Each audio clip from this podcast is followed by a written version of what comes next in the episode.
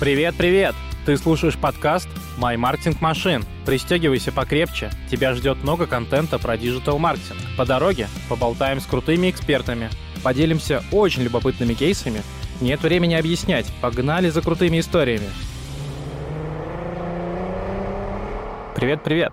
С вами подкаст «My Marketing Machine». Это наш девятый выпуск. У микрофона Караев Сергей. Сегодня мы поговорим про коллаборации. И в гостях у нас Ник Сорокина, ведущий продуктовый маркетолог ВКонтакте. Ник, привет. Привет-привет. По традиции я прошу наших гостей немножко рассказать о себя, о бэкграунде, о том, чем ты занимаешься в команде ВКонтакте. Давай представим себя. Давай, Ник Сорокина. Я все время, что я себя помню сознательно, наверное, работаю в маркетинге. Очень долгое время работала на стороне клиента в бренд-маркетинге FMCG-компаний зубные пасты Colgate, гели для душа Palmolive, шоколадки Mars, жвачки Orbit и детские игрушки. То есть очень-очень долго как раз была тем, кто делает большие рекламные кампании и отвечает именно за продукт в торговых точках. И последние два с половиной года работаю ВКонтакте, занималась разными продуктами, в какое-то время знакомствами, кэшбеком, NFT, и сейчас частично отвечаю за здоровье. Ого, здоровье, классно. Давай я немножко расскажу предысторию того, почему мы сегодня с тобой забурились в студию и решили поговорить про коллаборации. В этом месяце в Москве проходил Epic Growth 23. Это двухдневная конференция, посвященная просто продукту и маркетинга. И там у нас был продуктовый день, наша большая бренд-зона, куда мы Нику приглашали в качестве гостя и проводили такой лайв-спич на тему как раз коллабораций. Он был не очень большой, но мы условились, что для тех людей, кто не пришел туда или были на месте, но хотят хотят более подробно послушать про коллаборации, мы сделаем отдельный выпуск. И сегодня ты у нас здесь. Вот, и большое тебе спасибо. Давай начнем э, чуть подробнее раскрывать тему коллабораций, и я буду задавать тебе поэтапно некоторое количество вопросов, вот, и мы с тобой будем на них отвечать.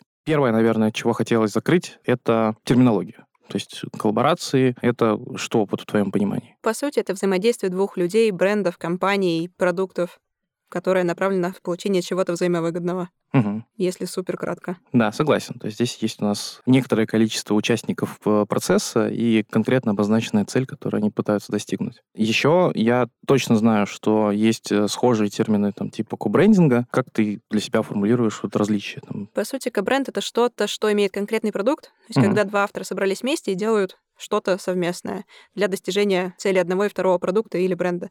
Кажется, самый классный пример — это банковские карты, где есть бренды с заправками, с Яндекс Плюсом, с играми, в общем, с кем только не придумать. И в чем плюс, по сути, ты можешь привлечь другую аудиторию. То есть банки конкурируют между собой за, по сути, похожий продукт. Это вклад, это возможность снять деньги. В общем, это что-то очень функциональное, очень понятное и, по сути, единое у всех. Когда ты делаешь бренд с заправкой, ты охватываешь аудиторию автомобилистов, которые до этого могли пользоваться чем-то другим, а тут видят, что у них есть скидка кэшбэк или просто очень красивая картинка с твоей машиной и заправкой, и идут именно в этот банк. То есть это, по сути, выгодно для заправки за счет дополнительного брендинга, для банка за счет того, что приходят те люди, которые могли у них до этого не быть. Всегда хочется погрузиться в историю и понять э, вообще, откуда ноги-то растут, и как давно бренды пришли к тому, что можно делать э, какие-то совместные проекты. Может быть, у тебя есть в памяти понимание, там, насколько давно такая практика на рынке появилась, может быть, какие-то пионеры? Пионерами точно всегда была мода, потому что это первое, что приходит на ум, и uh-huh. те, кому надо было либо из мид-класса идти повыше, либо просто привлекать внимание к своим коллекциям.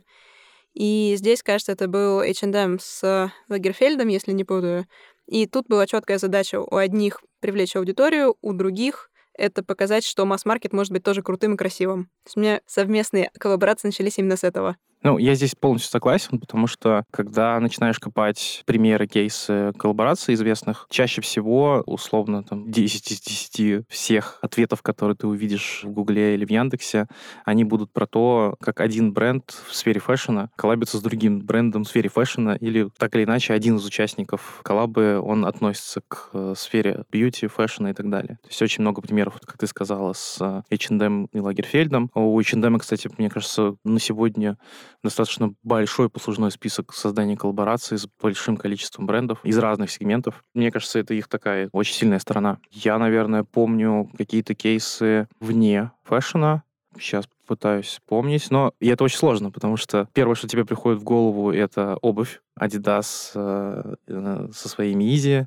Mm-hmm. Э, у Nike огромное количество коллабораций там с Трэвисом Скоттом, с Тиффани, вот нашумевшая история, которая была в этом году. Если говорить про э, другие сферы и сегменты, я могу привести пример, наверное, тоже из FMCG, потому что у Coca-Cola и у Pepsi тоже было очень большое количество коллабораций с, э, со звездами, в основном поп-сцены. И один из э, достаточно старых таких кейсов коллабораций, который, кстати, в интернете чаще всего приводят как один из первых, когда бренд Pepsi делали проект совместный с э, MTV. И это как раз такой как бы из ряда вон выходящий проект и, по сути, один из первых, дай бог памяти, что-то в районе 89 -го года, могу ошибаться. На что-то такое. Да. И я, в принципе, помню, когда у нас был достаточно популярен MTV, у них было очень много всяких э, проектов э, с товарными компаниями, там, с теми же Pepsi Cola. Ну, Pepsi Cola, наверное, уже не просто FMCG-компания, это, по сути, мода и стиль жизни. Не зря у нас поколение Pepsi, не зря были эти батлы колы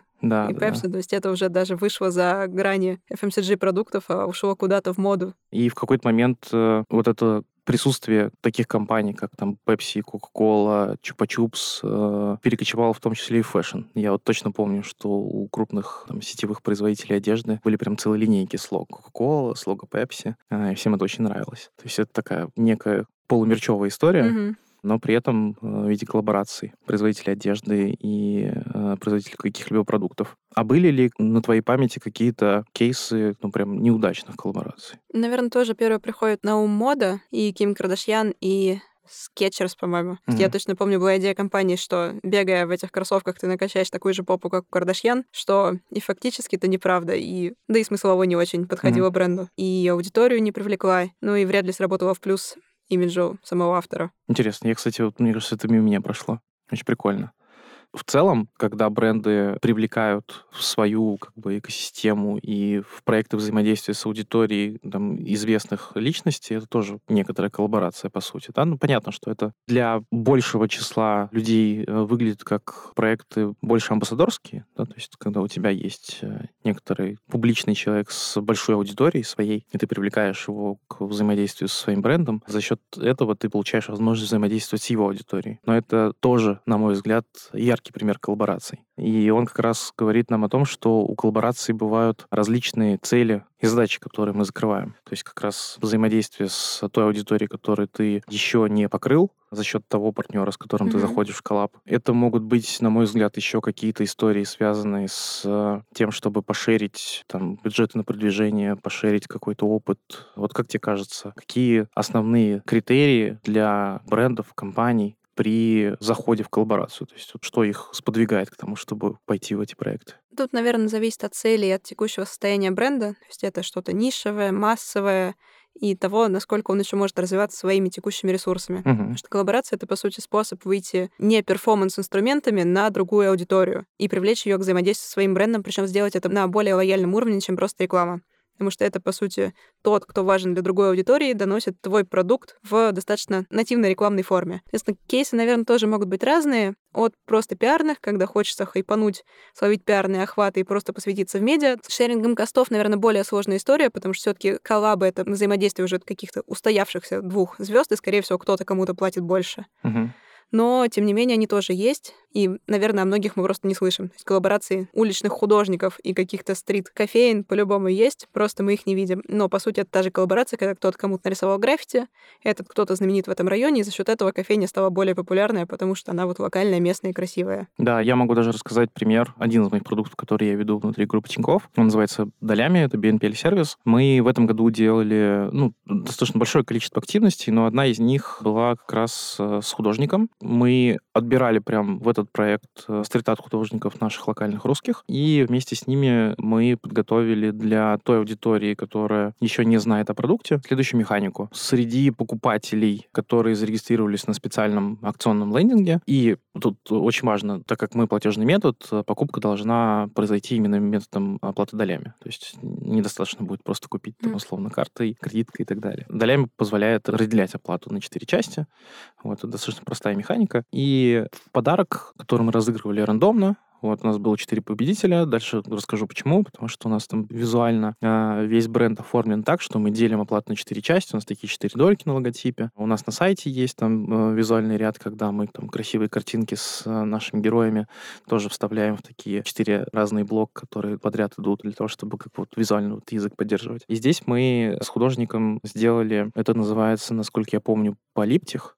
Мгм. когда картина имеет как бы одну общую визуальную идею, но э, технически она разделена на четыре равные как бы части. И четыре победителя в нашей акции получили свою дольку этой картины. Я не знаю, какая будет судьба у этих картин, но было бы здорово, если бы ребята через какое-то время, лет через 10-20, нашли друг друга и соединили эту картину в одно единое. Может быть, э, даже где-то выставили ее на обозрение э, большой общественности уже в полном составе. Вот. Но сейчас они счастливые обладатели одной четвертой большого полотна. И это вот как раз пример того, как э, мы, как отдельный сервис внутри Мгм. нашей группы, коллабились с современным художником и привлекали его вот в такую активность. Вот. И таких у нас было много. Там, учитывая, что сам продукт э, больше как раз-таки про фэшн, потому что у нас э, большое количество партнеров, магазинов, которые продают одежду, обувь, всякие товары для бьюти, вот это все. У нас много клиентов долями. Это люди, которые любят покупать одежду, Мгм. обувь, что для себя. И мы придумывали какие-то прикольные проекты, где мы коллабились с э,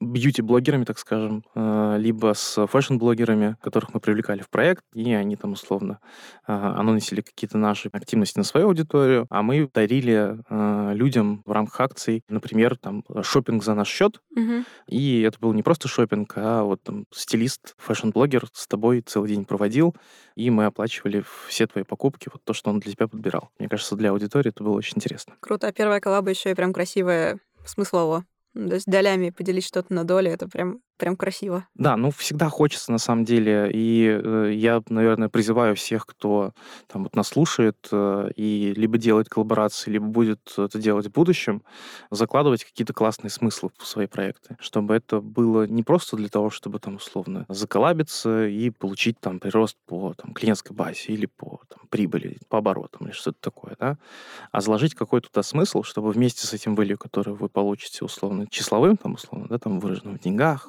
Мгм. в уровне знания, этот проект остался еще в умах, в памяти, в сердечках. Ну да. Ну и, конечно, должен быть матч по аудитории, чтобы это было интересно представителям обоих партнеров, обоих брендов. Неспроста моя любимая коллаба — это все еще GoPro и Red Bull, когда герой всей коллабы прыгал из стратосферы, все это снималось на камеру, и Red Bull рассказывал, что вот насколько сильно он окрыляет. Здесь прям, на мой вкус, супер матч. Я смотрел в прямом эфире этот прыжок, и я был в таком восторге просто, что вот настолько смелый человек, что он пошел на вот этот вот буквально шаг в пустоту. Длительный полет, я уже не помню, сколько он там М. длился, но это было захватывающе Нет. очень, это очень круто. И вот это пример как раз э, того, как бренд прям классно прорабатывает сам проект, что мы будем его помнить сейчас и, скорее Мгм. всего, будем вспоминать еще много-много лет э, спустя. Ну и круто, что четко подумали и про себя, и про того, кому идешь коллабиться, насколько аудитории совпадают, насколько смысл всей коллабы подходит под посыл бренда, под его стиль, под его вообще всю концепцию. Здесь ну, действительно матч был шикарный, поэтому ролик и запомнился. И несмотря на огромное количество там китайских каких-то еще аналогов GoPro, это все еще первое, что приходит на ум, когда ты снимаешь экстремальные ролики. Поэтому, да, вот хочется таких коллаб побольше на рынке. Ну, кстати, Red Bull — это действительно очень крутой кейс э, компании, которая не просто занимается тем, что производит энергетик. Мы все прекрасно помним вот эти вот классные их ивенты, там, типа Red Bull, Flugtag, Мгм. и большое количество, мне кажется, там, типа десятки еще различных фестов, которые они проводили по всему миру. И в России было их немалое количество, насколько я помню. У меня вот друзья участвовали во Флюктаге. Еще где-то, вот он в каком-то году, я уже не помню. Сейчас, по-моему, не проводят уже. По-моему, нет, но да, долго они у нас проходили. Да, и у них в целом концепция вот работы бренда выстроена на том, что они двигают продукт именно через вот такие прикольные, там, условно, коллаборации, классные фестивали, какие-нибудь вот эти вот медийные проекты безумные, которые они придумывают. Ну, тут, кстати, если чуть-чуть отойти от коллаборации, забавно было, что Red Bull на телевизоре шел немножко в другую аудиторию, то есть он окрылял, ну так, прям очень буквально, и смотрелся не таким adrenaline-driving брендом, а чем-то, ну, дающим тебе еще силы.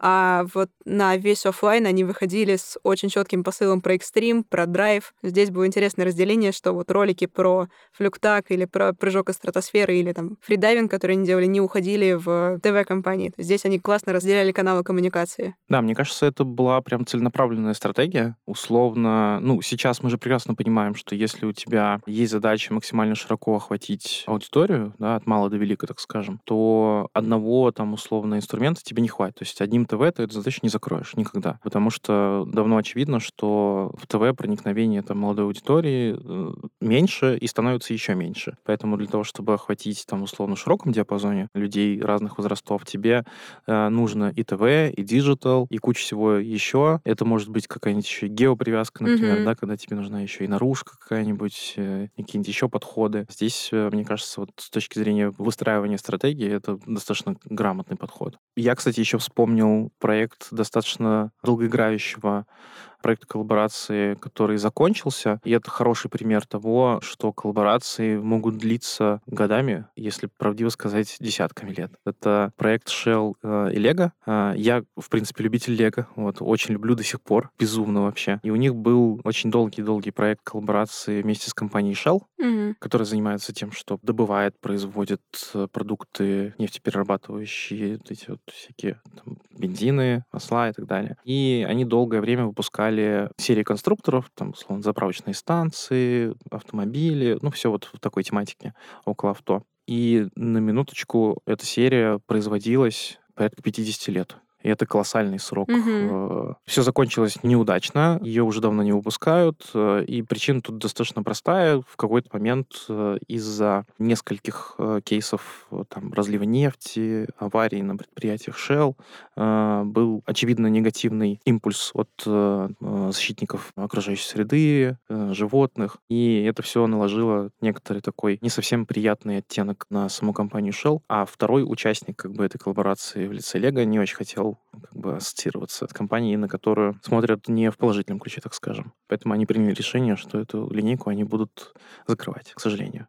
Ну, кстати, вот. Лего же вообще спец по коллабам. Если да. смотреть на весь Disney, Marvel я даже не помню, что еще у них есть. Ну, то есть это вообще один из самых активных брендов по коллаборациям. Еще за счет того, что они вышли из чистой истории игрушек до лайфстайла и всех возрастов. Кстати, правда, Лего — это вторая мода получилась. Да, и они хорошо выбирают партнеров для своих коллабораций. То есть у них есть большая линейка со Star Wars. А мы да. прекрасно знаем, какая большая семья любителей Star Wars по всему миру. Это миллионы людей. У них большая серия с Гарри Поттером. Гарри угу. Поттера мы любим все.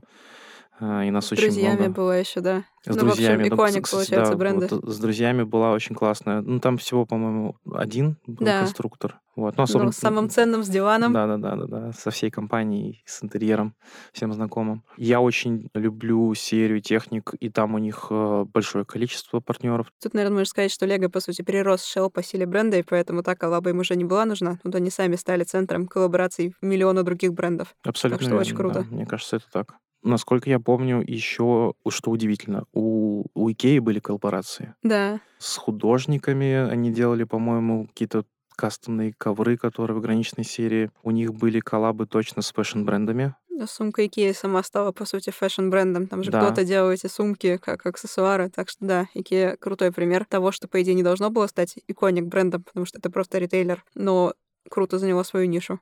Да. Про преимущества в чем основные преимущества заходов в коллаборации? Это то, что мы можем преследовать цель увеличения доли нашего продукта на рынке угу. за счет э, взаимодействия с другими, там, условно, э, брендами, продуктами, людьми. Это увеличение, естественно, наших финансовых показателей, там, больше продаж, больше дохода и так далее. Это расширение клиентской базы, то есть просто дополнительно вовлекаем в экосистему, и наших клиентов становится гораздо больше, чем до проектов коллаборации, очевидно. Просто для того, чтобы э, банально растить э, бренд-метрики, чтобы тебя узнавали, чтобы показатель топ-of-mind рос, угу. тебя запоминали. Увеличение, может быть, какого-то ретеншена в продукт, не знаю, насколько это оправдано, но кажется, что тоже можно тоже возможно. Да. Ну и последнее, наверное, это как-то чуть уменьшить расходы на какие-то большие проекты за счет того, чтобы привлекать еще какого-то участника. Сложные такие, там, типа угу. коллабы. Ну и точно возможность поменять как-то свой имидж. То есть омолодиться, остариться, стать более ну, спортивным. Ну, это хороший поинт, кстати, да, я не подумал об Мне этом. кажется, коллабы во многом вот за счет этого еще делаются, чтобы ты воспринимался более молодым, более драйвовым, более домашним, все такое. Все коллабы там с Джейми Оливером, чтобы твой бренд воспринимался как бренд для готовки, такой хозяйственный, качественный, типа высокая кухня. Это, кстати, достаточно такая, мне кажется, сложная задача, когда тебе нужно проанализировать в целом, с кем твоя целевая аудитория взаимодействует, с другими брендами, или, может быть, это там селебрити, который не супер очевиден, вот, и найти максимально привлекательного для тебя Мгм. компаньона в проект. Мне кажется, тут должна быть какая-то история, прям, может быть, с э, какими-то глубинными исследованиями, потому что кажется, что просто с наскока прийти и сказать, что ну, мне нужен вот мистер Икс. Так не сработает, наверное. Ну, может выстрелить, а может быть и нет. Либо надо уже смотреть на свою аудиторию, как-то поглубже копать, кто они, какие интересы. Может быть, ты на своем опыте расскажешь, как это обычно происходит. То есть там, исследуем социальные сети или что? Ну, по сути, мы как социальная сеть как раз, наверное, в плюсе, потому что у нас есть очень много данных о том, что пользователи слушают, читают, какие подкасты, какие там, группы становятся популярными, даже Мгм. какие стикеры чаще всего используют. То есть мы чуть больше можем для себя понять информации, какой географии, к какому возрасту, к какому полу может больше подходить. Есть здесь, да, еще будучи на стороне FMCG брендов, мы тоже много ходили в социальные сети на тот момент там, в большее количество, сейчас в Дзен, в Одноклассники, в ВКонтакте, потому что у социальных сетей действительно много информации о том, что любят пользователи. Мгм. До того, как ты пришла во ВКонтакте, э, у тебя также были проекты, связанные с коллаборациями? Да, один из, наверное, самых последних был коллаборация с Олей Бузовой на бренде Orbit. Если помните, была сплена была песня про Orbit без сахара. Мгм. Оля Бузова решила, что пора восстанавливать былое, и сделала свою версию на тему Orbit без сахара. Здесь получилась общая коллаба, ей было интересно сделать новый трек. Причем на базе известного бренда нам было интересно, что Оля Бузова, наверное, одна из самых медийных личностей России, одна из самых известных, как бы к ней ни относились, ее все знают. И это помогло действительно привлечь внимание к бренду. Потому что песня новая, заставила еще вспомнить старую, захотеть подностальгировать, пожевать жвачку. Но здесь коллаба была интересная. Саму песню она сначала записала, а потом пришла с идеей? Или сначала с идеей, а потом записывала? Точно пришла с текстом, не уверена насчет записи. Ага. Там точно был прямо описан текст. О чем, какая идея. Да, и идея клипа тоже была. То есть нас покорило все вместе, что и клип молодежный, и там история интересная, и отыгрывают все, что мы хотим в плане там свежести дыхания, какого-то еще вайба. Тут было интересно, что впервые, наверное, на моей памяти артист приходил первым с какой-то идеей. Обычно все-таки клиент — это тот бренд, который хочет с кем-то из медийных личностей Заколабиться. Да. Ага. А, ну, прикольно, кстати, да. Вот хорошая мысль про достаточный уровень проработанности предложения, когда кто-то из партнеров, там, будущих потенциальных приходит с идеей. Ну, вот я на своем опыте могу сказать, что в первую очередь, когда поступает предложение, в нашем случае, внутри нашей группы, э, это могут быть разные истории. То есть не всегда мы ищем э, каких-то коллапс с другими там брендами или с э, людьми. Очень часто приходят к нам. И в первую очередь мы смотрим на то, на каком уровне погруженности люди, упаковывающие эти идеи и предложения, погружаются там условно в тот продукт, в наш бренд, понимают четко, какие цели мы можем преследовать в подобных проектах, осознают их и подсвечивают. То есть условно там, если кто-то приходит и говорит, а давайте мы вот с вашим продуктом дебетовых карт делаем коллабу. Ну, а ты наверняка знаешь, у нас достаточно много, например, кастомных дизайнов. Мгм. И они там могут быть, в том числе, вот у нас были серии с художниками современными, э, у нас была серия с Третьяковкой, с Мгм. э, известными полотнами, и также у нас могут быть какие-то тематические истории, там, условно, там, с, э, с Гжелью, например, у нас была очень прикольная такая. Вот, но это больше наша история, то есть нам захотелось сделать классный дизайн, добавить его в, э, для выбора наших клиентов, но когда кто-то извне приходит с идеей, э, очень важно, чтобы он четко понимал, как мы позиционируем продукт, за счет чего мы хотим его растить, какой value мы хотим получать в проектах, куда заходим с кем-то еще. Да, понятно, что нам хотелось бы, чтобы клиентов у нас стало больше. Или эти клиенты были бы более там удовлетворены, э, им э, прям запал, может быть, какой-то отдельный спецпроект, спецдизайн и так далее. Честно скажу, не всегда уровень проработанности настолько хорош, чтобы мы сказали, вау, давайте делать. Ну, тут все понятно, мне кажется, очень похожая история на собеседование. Есть половина кандидатов на собесах отваливается ровно на моменте там, ответов на базовые вопросы о миссии компании, там, о идее бренда, каких-то прошлых компаниях или что бы вы предложили, чтобы достичь какой-то цели. Мгм. Но здесь, по сути, то же самое. Если ты подготовился, посмотрел на миссию и на все, то коллаба должна быть хорошей. Если нет, им просто типа, коллаба принесет охват, ну нет, Мгм. такое не работает. Полностью согласен с тобой. А может быть, расскажешь про какой-то прям запавший тебе в душу самый интересный, самый классный проект внутри ВКонтакте, который ты реализовывал там в прошлом или недавно, или, может быть, в будущем будет? Про будущий проект, конечно, сложно говорить. То есть у меня есть маленький, но милый проект, который я просто вспомнился, пока мы говорили. То есть на бренде NFT делали сейчас совсем мини-коллаборацию на 320-летие Петербурга. То есть мы там заколабились с самим городом и с арт-студией, которые нарисовали карту Петербурга, такую световую, либо все эти линии показывали самые знаковые места города. Мы ее тоже подробили на 50 частей и разыграли среди тех, кто отвечал правильно вопро- на вопросы про историю города. То есть получилась такая трехсторонняя коллаба, сложная, но очень милая, очень вовлекшая людей, потому что было прикольно получить кусочек своего города. Ну, такая очень нишевая, но очень милая моему сердцу коллаборация. Из... Классно. Из больших, понятно, у нас происходят фестивали подарков, это розыгрыши призов. Вот это наша основная коллаба, которая типа, привлекает самое большое количество людей, потому что всем нравятся подарки, а там, где подарки всегда много людей, много тех, кто хочет их выиграть, поэтому к нам приходит большое количество брендов, чтобы поучаствовать. И здесь, наверное, плюс коллаборации не в том, что мы показываем рекламу, что а теперь купи томатный, а теперь банановый. Нет, мы стараемся интегрировать все более нативно, то есть куда-то в задание, в стандартную механику для каждого пользователя, где-то забрендировать какой-то элемент, но общеигровой, чтобы это не так сильно выделялось и пользователей, ну, не раздражало, как буквальная реклама, а наоборот вовлекала в игровой процесс. То есть это такая на моей памяти очень долгосрочная массовая коллаборация. Ну, для вас это тоже такая вин-вин история. То есть э, вы пользу какую-то получаете, может быть, там в приросте количество подписчиков тоже там, что у вас есть? Как Музыку. Оно?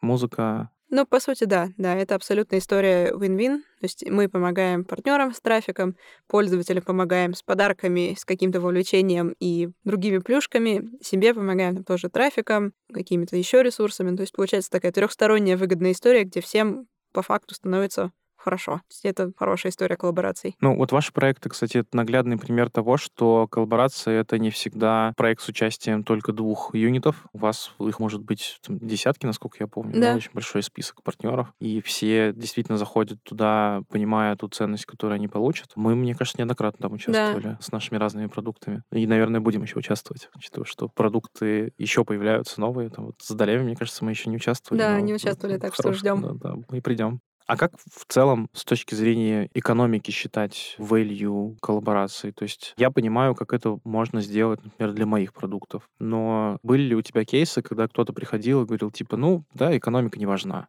Главное, давайте сделаем классно, красиво, ярко. Наверное, нет, потому что сейчас все-таки почти все смотрят именно на деньги, но все считают какую-то свою экономику. То есть для кого-то это количество клиентов, которые пришли, активировали промокод или там, выполнили конкретное задание. Для кого-то это более охватная история, то есть им важно, что бренд увидит такой-то процент аудитории 18-24. Им очень важно, чтобы это была молодежь, они вовлеклись, повзаимодействовали. То есть здесь нет напрямую какой-то финансовой метрики, и скорее там идет именно вопрос про охваты. Понятно, что косвенно все можно пересчитать на cost per contact и посмотреть, как это было в других каналах. То есть здесь, по сути, у каждого свой подход, но, наверное, на деньги так или иначе все пересчитывают просто на разном уровне. Угу. Но когда основная цель прирасти в бренд-метриках, вы какие-то исследования проводите? Да, бренд-лифты или итогам, что. Да? То есть, опять же, зависит от бренда, от того, какой продукт, насколько он большой. То есть на чем-то нишевом, наверное, нет. То есть хватает просто смотреть на общий рост продукта, на ретеншн, на приход новой аудитории, на чем-то большом, большом, который уже действительно стал хорошим, известным брендом, да, там проходят разные исследования после компаний, после проектов после больших красивых коллабораций. Угу. У тебя есть какие-нибудь прям любимые механики для того, чтобы растить э, вирусность проекта или, может быть, еще какие-то штуки? Тут такой вопрос хороший, наверное, очень зависит от продукта, угу. какая механика подойдет. То есть мне, ну, опять же, работая ВКонтакте, у нас есть прекрасная механика стикеры. Угу. Это история, которая всегда всем нравится потому что все любят картиночки, подарочки, и стикер — это прям красивый подарок для пользователя, еще и забрендированный. Если говорить там про всю группу, то идеальный пример. Насколько я знаю, почти все клиенты большие так или иначе попробовали уже историю со стикерами, и все довольны, все хотят еще. Мои собственные — это скорее коллаборации с какими-то блогерами, селебами, авторами, потому что это, ну, не прямая реклама, это все таки способ как-то по-другому донести свою мысль аудитории. Из своих последних, наверное, не смогу провести. Например, зимой у соседей, так сказать, по цеху знакомств была красивая коллаборация с Джонни и кем-то еще. Они устраивали розыгрыш свиданий на ВДНХ среди тех, кто лайкнет анкету в ВК знакомствах. То есть очень милая, очень правильная коллаборация. Ты мог попасть на свидание со своим любимым героем. Вот здесь прям красиво. Очень в стиле бренда, в стиле самих артистов и привлекло прям много людей. То есть даже те, кто не сильно хотели, все равно попробовали, потому что это еще и эффект такой лотереи, а попробую, а вдруг повезет. Мне кажется, в момент, когда один известный сервис для дейтинга внезапно покинул наш рынок, очень много появилось возможностей в этой тематике делать очень классные проекты, вот, например, как ваш. Все так. Этот мы сделали, правда, до этого момента, но все так. Хотел еще обсудить с тобой э, историю того, как договариваться о коллаборациях. Потому что, если ты помнишь брендзон, на котором мы с тобой познакомились mm-hmm. на Epic Growth, Тинькофф называлась «Мы договорились, но еще была вариация «Мы не договорились». И как раз в коллаборациях очень важно уметь находить общие точки соприкосновения, слышать и понимать своего оппонента и находить коллаборацию, где мы максимально довольны понятными целями, которые мы преследуем и к которым мы можем прийти условно. Есть ли у тебя какие-то личные, может быть, рекомендации, инструменты, которые ты применяешь в работе, когда проект вот выстраивается? на начальном этапе? Ну, по сути, это, наверное, все тот же этап подготовки. То есть, если мы инициатор коллаборации, то максимально посмотреть, что это за бренд или артист, какие у него запросы, интересы, что ему нужно. Потому что чем лучше ты подготовишь проект, с которым ты заходишь, тем больше шансов, что коллаборация действительно удастся. Ну, то есть здесь прям основной факт — это подготовка, а второе — это, наверное, умение принять любое развитие событий. Угу. Потому что в моей же практике был пример, когда мы договаривались с артистом, договорились, разработка все сделала, а по факту не случилось, потому что у артиста начался творческий отпуск, там, желание отдохнуть, переключиться, подумать о чем-то еще. Ну и глобально наша коллаборация не случилась. И к этому, наверное, надо быть просто готовым, что, во-первых, пока вы не подписались, ничего по факту не согласовано. Наверное, даже если подписались, что-то может быть еще произойти. То есть это не то, когда ты приходишь в рекламный кабинет, закупаешь трафик, и, и все, и оно крутится. Здесь все хорошо, там лечь может только что-то техническое. Либо конкурент запустить что-то другое, и тогда метрики будут хуже, но это рынок. А тут, скорее, получается в коллаборациях более персональная история, которая почему-то может не сложиться. Здесь такой элемент собеседования, подготовки и такого спиддейтинга, когда тебе надо очень четко реагировать на знаки. Да, это, кстати, очень важная мысль э, про то, что коллаборация — это история, которая может э, не случиться по огромному количеству причин и не всегда связанным с тем, что там вы недостаточно там чего-то продумали. Просто действительно вот бывает, вот как в твоем примере, у человека загруженный график, в целом достаточно такой как бы свое эмоциональное как бы восприятие всего, особенно у творческих людей. Mm-hmm. И это нужно держать в голове, что да, такое может случиться. В назначенный день, когда вы должны были что-то стартовать, э, у человека будет, не знаю, там другие планы. Mm-hmm.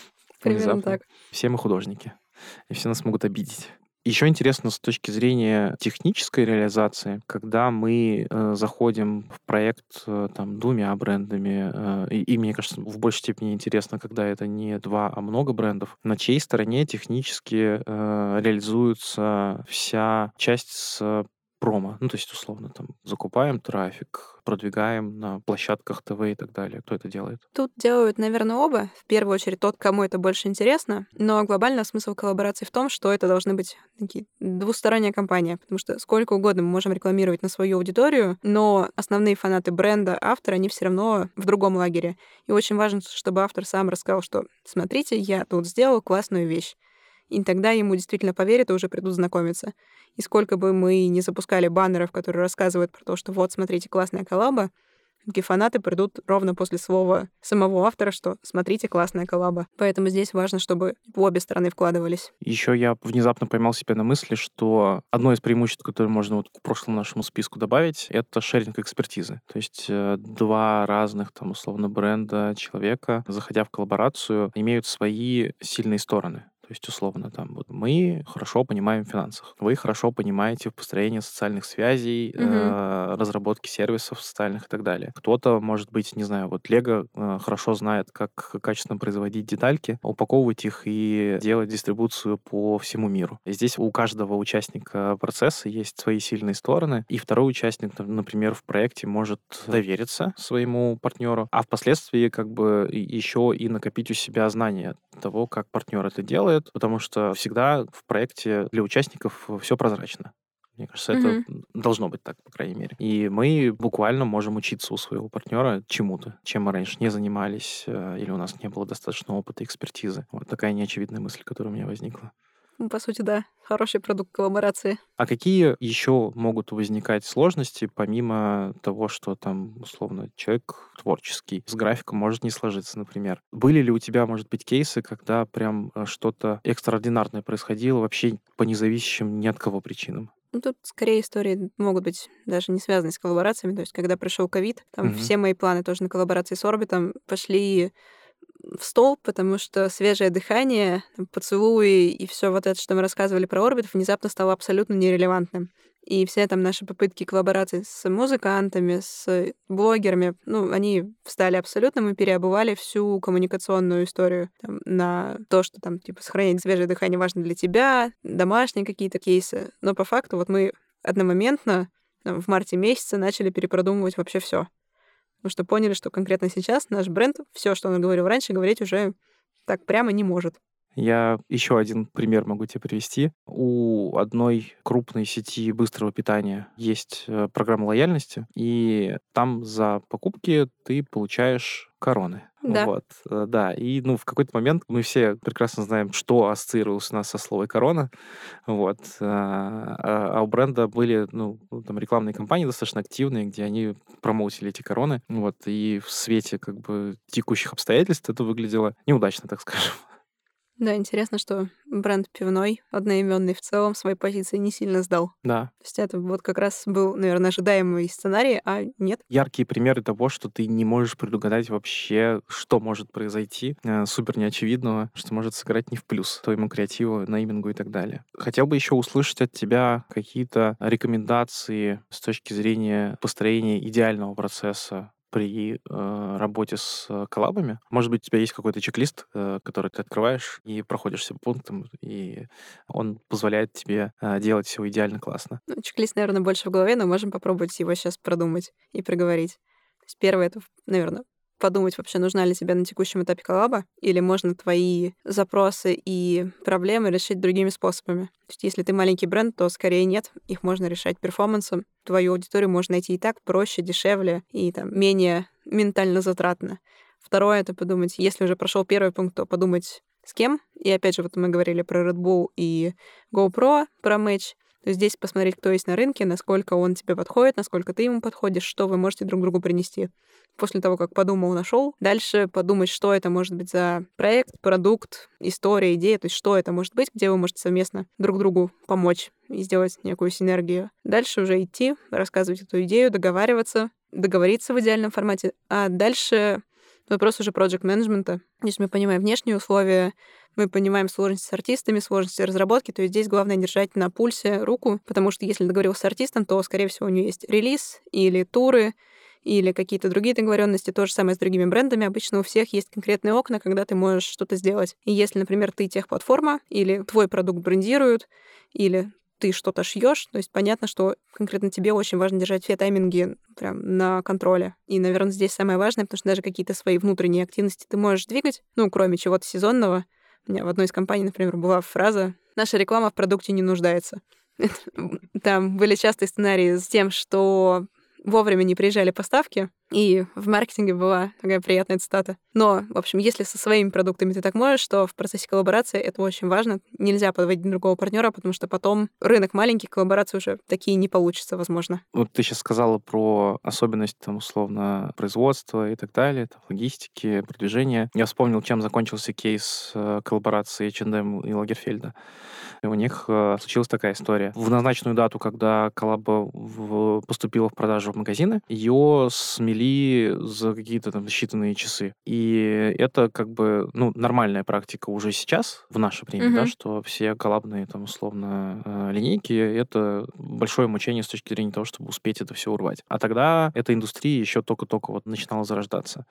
И уже были те самые реселлеры, да, как их mm-hmm. сейчас называют. То есть люди, которые покупают э, достаточно редкие какие-то э, вещи и потом перепродают на отдельных платформах, э, естественно, с наценкой. Вот здесь случилось то же самое. И второй участник коллаборации в лице Карла э, был безумно этому недоволен. Вот, э, потому что у него в голове сама концепция была выстроена так, что он заходит в коллапс с масс-маркет брендом для того, чтобы люди могли носить одежду с ну, его производства за небольшие деньги. Mm-hmm. Как бы, ну, то есть гораздо ниже э, кост был, чем в его там, условно, бутиках. А получилось так, что реселлеры все скупили э, за те деньги, которые были там, условно, на сайте или в магазине H&M, и перепродали уже по той стоимости, сколько стоят э, обычные вещи Карла это как бы э, такой кейс, когда э, произошло то, чего ты, ну, может быть, и ожидал, но надеялся на то, что все будет немножко по другому сценарию. Либо не подумал про то, что важно партнеру. То есть тут сложно говорить, что было, но, возможно, самому H&M то это хороший сценарий. То есть все раскупилось в секунду, sold out — это прекрасная история. Надо делать дальше. А Лагерфельду, да, понятно, что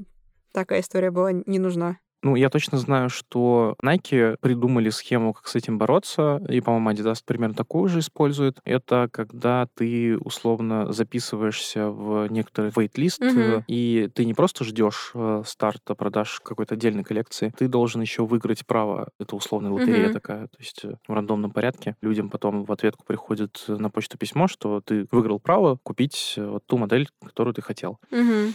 И ты ее покупал по стандартной рыночной цене. А, Ну, естественно, это не всегда были люди, которые действительно хотели купить э, и прекрасно носить свое удовольствие. В том числе были люди, которые преследовали цель потом это все перепродать с небольшой выгодой. А может быть и большой. А, Фэшн в этом плане такой очень интересный рынок, так скажем. О, да. И очень быстро, с учетом количества коллекций в год.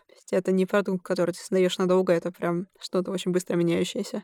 Да, давай пофантазируем. Мне было бы интересно послушать, э, на твой взгляд, э, какие неочевидные коллабы, э, может быть, на нашем локальном российском рынке, на общемировом рынке, тебе кажутся максимально логичными, может быть, даже не логичными, но интересными. Потому что действительно это прям отличное дополнение и того, и другого общими данными. И мне прям сложно сейчас уйти с этой мысли. Прям хорошо. Может быть, помнишь, месяцев пять назад, может быть, даже уже побольше, завирусилась статья, где ребята из одного агентства со своей стороны придумали 10 кейсов, насколько я помню, неочевидных коллабораций. Там вот Мгм. были мы, и наша коллаборация с э, брендом Хофф э, был там еще кто-то, Там точно была сода какая-то. просто сода с По-моему, кем-то, да. Да. Да-да-да. Кстати, э, очень тебе советую найти в запрещенной ныне социальной сети аккаунт соды. Вот, он так называется, сода. Вот, и посмотрите. Это прям очень забавно. Звучит интересно.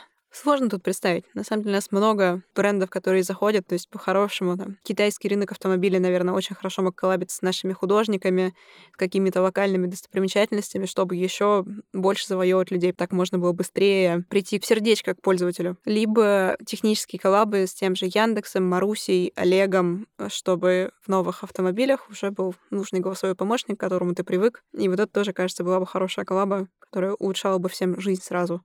Да, с голосовыми ассистентами это очень крутая идея, да, согласен. Кстати, могу тебе рассказать э, про проект э, коллаборации китайского производителя автомобилей и нас. Э, мы запустили отдельно продажу автомобилей Хавал Мгм. через нас. То есть прям можно, э, насколько я помню, даже в приложении. И на сайте у нас есть отдельный раздел, где ты заходишь, выбираешь в конфигураторе себе машину, которая тебе нравится, и мы тебе ее доставляем прям домой. Крутая коллаба. Как человек, который думает про китайскую машину, пойду поищу. Вот.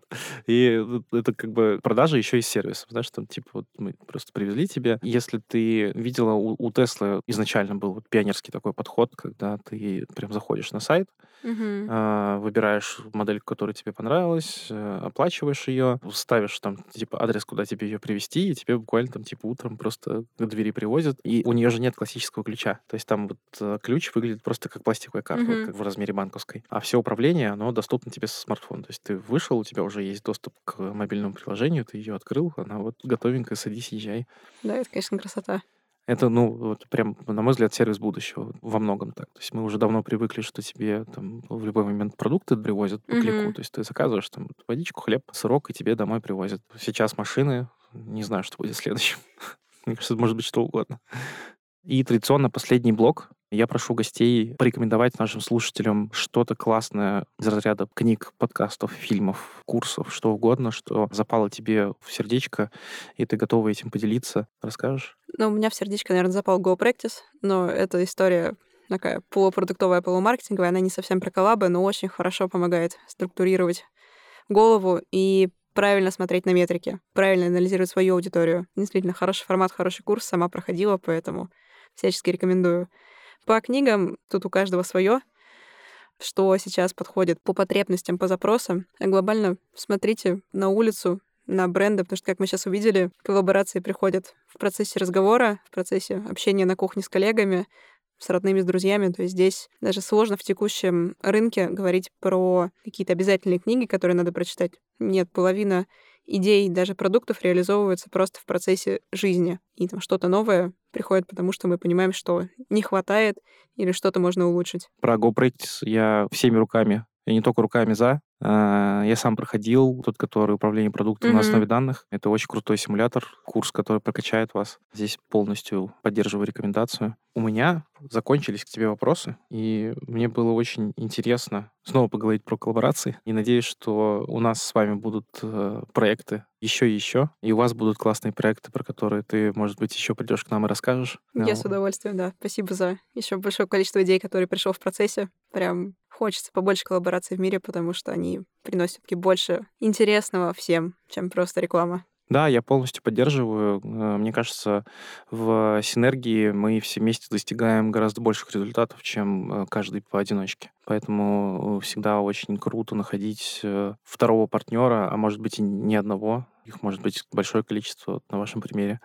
Мы это прекрасно знаем. И делать гораздо лучшие результаты, классные, красивые. И, э, так скажем, вот в, в маркетинге есть еще вот понятие фестивальное такое, знаешь, когда ты делаешь классный кейс, приходишь и можешь э, широкой аудитории про него рассказать, чтобы все держали его в голове как пример. Да, согласна. Это, мне кажется, в мечте у каждого маркетолога парочка фестивальных кейсов чтобы про тебя потом говорили на улицах. У меня точно есть такая мечта.